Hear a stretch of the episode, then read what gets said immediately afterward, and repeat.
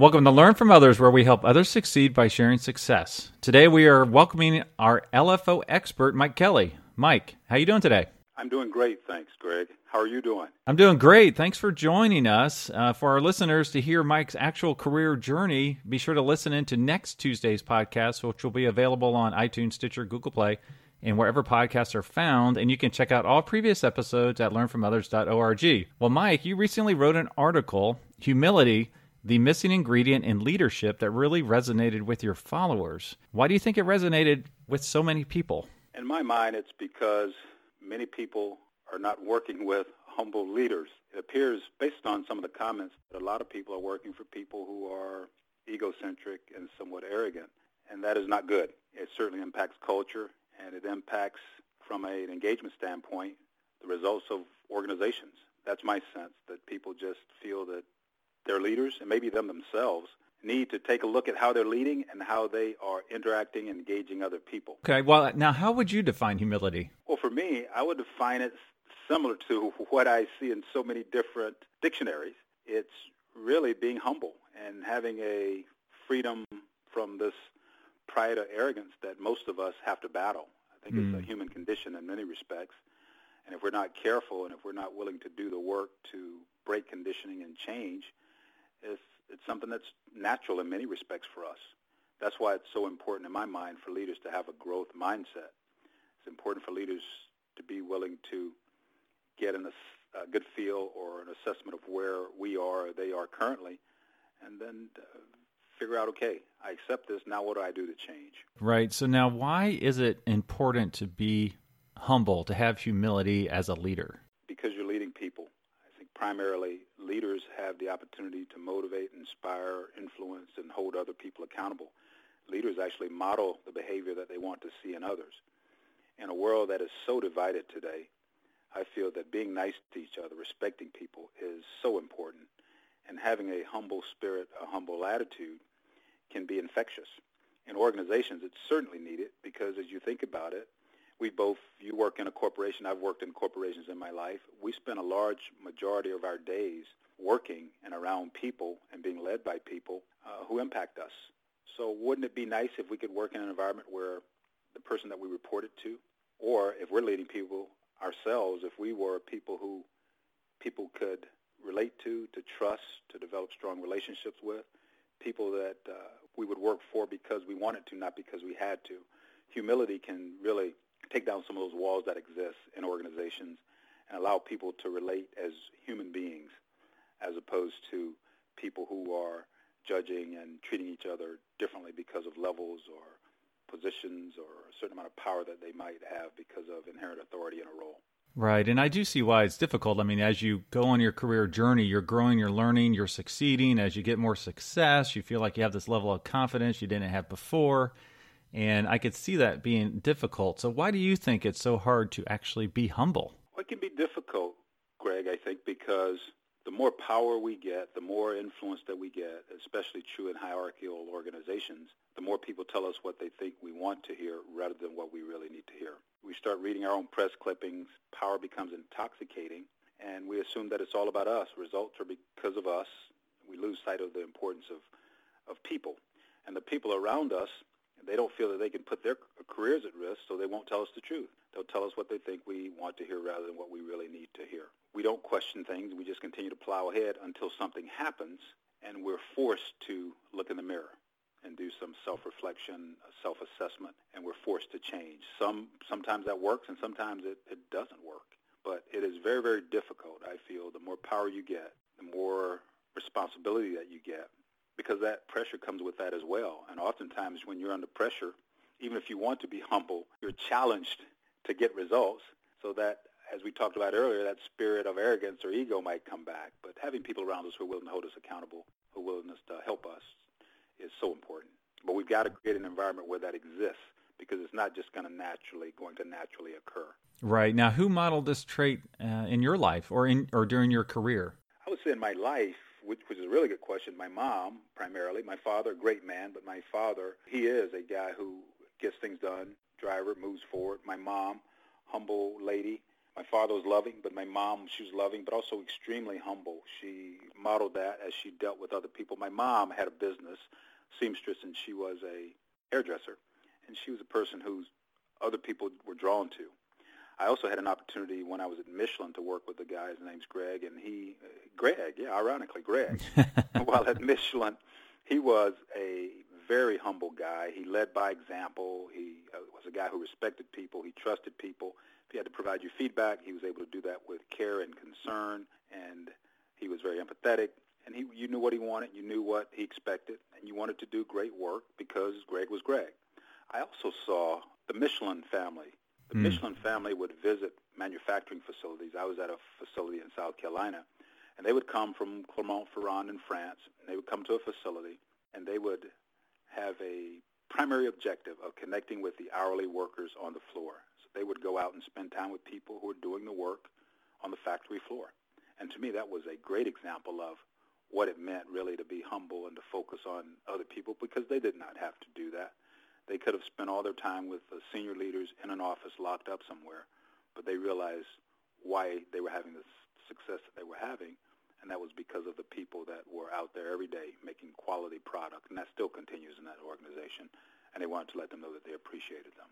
Now, you're specifically referencing a moment when someone is engaging the worker on the floor. So, what is the role of humility with engagement and the results of that? As people, we will work hard for someone that we trust someone who we respect, someone who respects us, someone who feels that we we feel that they value us. Most people really, in my mind, want to do the right thing. You have people who don't, and those individuals, in my mind, are 5% to 8% of the population. But a humble leader is someone who will seek input from other people and recognize the, the ideas that they bring to the table. And you know this, Greg, and, and most of your listening audience would, I'm sure, agree. A lot of the ideas a lot of the best ideas are generated from people who are closest to the process. Mm. By being someone who's humble and being willing to ask those people for their input, their ideas, whether you use them or not, listening and thanking them for their input, and if you do use those ideas, giving them recognition can really motivate and inspire people to want to do more.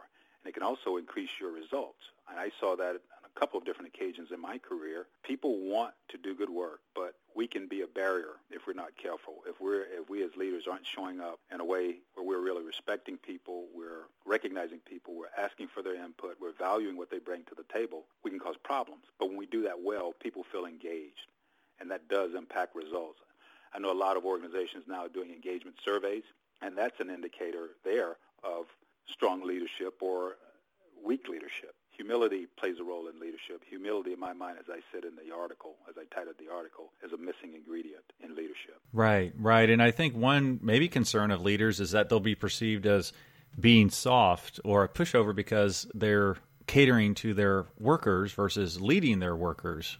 What would you have to say about that? It's a great question. Power is inherent in leadership roles for the most part. When you're in a position of authority, power is inherent in that role. And what I've seen in my life is that some of the best leaders I've been around, they have power, but they don't necessarily have to use it. And when they use it, it carries a lot of weight. And when they do use it, they are people who do it with respect.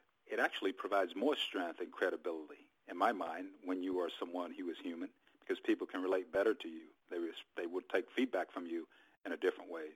Those that need to be disciplined, when a leader exerts influence, it happens, but doing it with care and respect is so important. I heard a gentleman say a couple of times that he's a guy who's traveled uh, many places around the world, and he, he said that out of all the leaders that he has interacted with, and this would be presidents, leaders of organizations, corporations, he said the characteristic that stood out above all others when he interacted with these people, the thing that he noticed, that characteristic was humility. And they got tremendous results at extremely high levels. So if it works for them, it can certainly work for us. Being seen as humil- as humble can be a badge of honor as opposed to something that can, that's looked down upon. But again, cultures and organizations will need to continue to shift in order for that to occur. What role does fear play in encouraging behavior? My first job out of college was in a manufacturing textile manufacturing facility in South Carolina. And if you know anything about textile manufacturing, it doesn't it doesn't exist in the states anymore. It's all in the, in Asia and other parts of the world. The textile industry was a very authoritative industry from a leadership standpoint, and that is the way that people led. And because of that, many people actually quit and stayed on the payroll. They would show up every day. They would do just enough to get their paychecks. Right. Out of fear, they would not question anyone who led them because they needed their paychecks.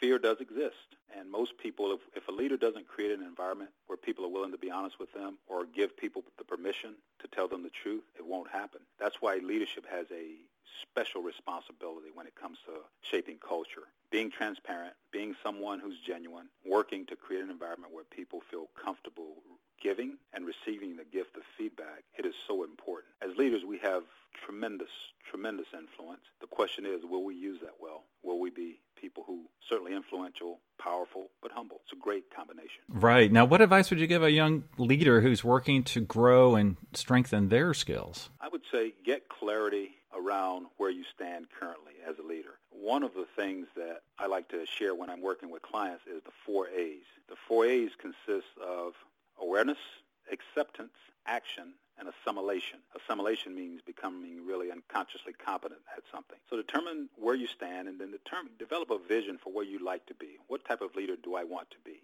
You can take a look at other people that you consider strong leaders, humble leaders, effective leaders, or you can reading. There are tremendous there are tremendous books out there that give you some insight into leaders who led well, but they weren't leaders who pounded the table. I would get a vision of the type of leader that I would like to be, and I would set some smart goals around that. Smart goals, eh, very, very important, specific, measurable, achievable, realistic, time-bound. And I would set action steps. These are the steps that I need to take to move me towards that. And I'd also bring people around me who could hold me accountable, one or two people. And if I'm leading people, I would tell them what I'm doing, and I would give them permission to help me on this journey. And that can be something that when I said I said earlier, let the walls down, take the walls down, that could take the walls down, that type of transparency, and it could help you build relationships with people uh, in ways that you cannot imagine what the outcome will be. So focus on progress and not outcome also. So those action steps, focus on progress, not get overly focused on outcome but certainly be aware of the results that you need to achieve as a, leader, but understand that it won't happen overnight. It is a process, and it could really be a lifelong process. Right, right. Well, let's drill this down a little bit, not from the leadership perspective, but from an individual perspective. Let's say that I am not humble, heaven forbid. Let's say I am not humble, I need help. What do you suggest I do? Ask for it. The first thing that we can do is really go ask for it. If we need help, assess where I currently stand and go in and ask for help. Seek someone who is willing to come along beside me and help me on this journey. It could be a coach, it could be a boss, it could be a coworker, it could be anyone, but it has to be someone who cares about your growth and development, someone willing to invest in you. And that's where it really starts. You could also take classes, seminars. There are a number of different things that you can do, but it starts with asking and taking the, the, first steps. Well, thanks so much for writing the article, and it's great to see it have such an impact on your followers. A lot of engagement, a lot of back and forth. Uh, what do you have coming up next? Is there a follow up article or is there another project you're working on that we can look forward to hearing more about? I'm going to go deeper on this humility and engagement focus. And this podcast is great. I appreciate you carving out time to allow me to be uh, on your podcast because it helps as well. I have a mission of helping leaders grow and helping leaders achieve their God-given potential. But it starts by putting that mirror up and doing the work on ourselves first. Right Path Enterprises is a place where we have a focus on helping people achieve their purpose and helping people be better leaders of themselves and others. And that's something that we're very passionate about. Now, how can our listeners find out more about Right Path? You can go to rightpath.com or you can look me up on LinkedIn, Mike Kelly, Right Path Enterprises. And we also have a Facebook page that's uh, a Right Path Enterprises page. We'd love to connect with you. Awesome. Well, thanks so much for your time today, Mike. Thanks, Greg. Take care. Thank you for listening to Learn from Others, where we help others succeed by sharing success. Where will our next adventure take us? Subscribe to find out. If you know of someone who has a cool career story or occupation, contact Greg through Instagram at Greg Stanley LFO. That's G R E G S T A N L E Y L F O. And we will see you soon as we learn from others together.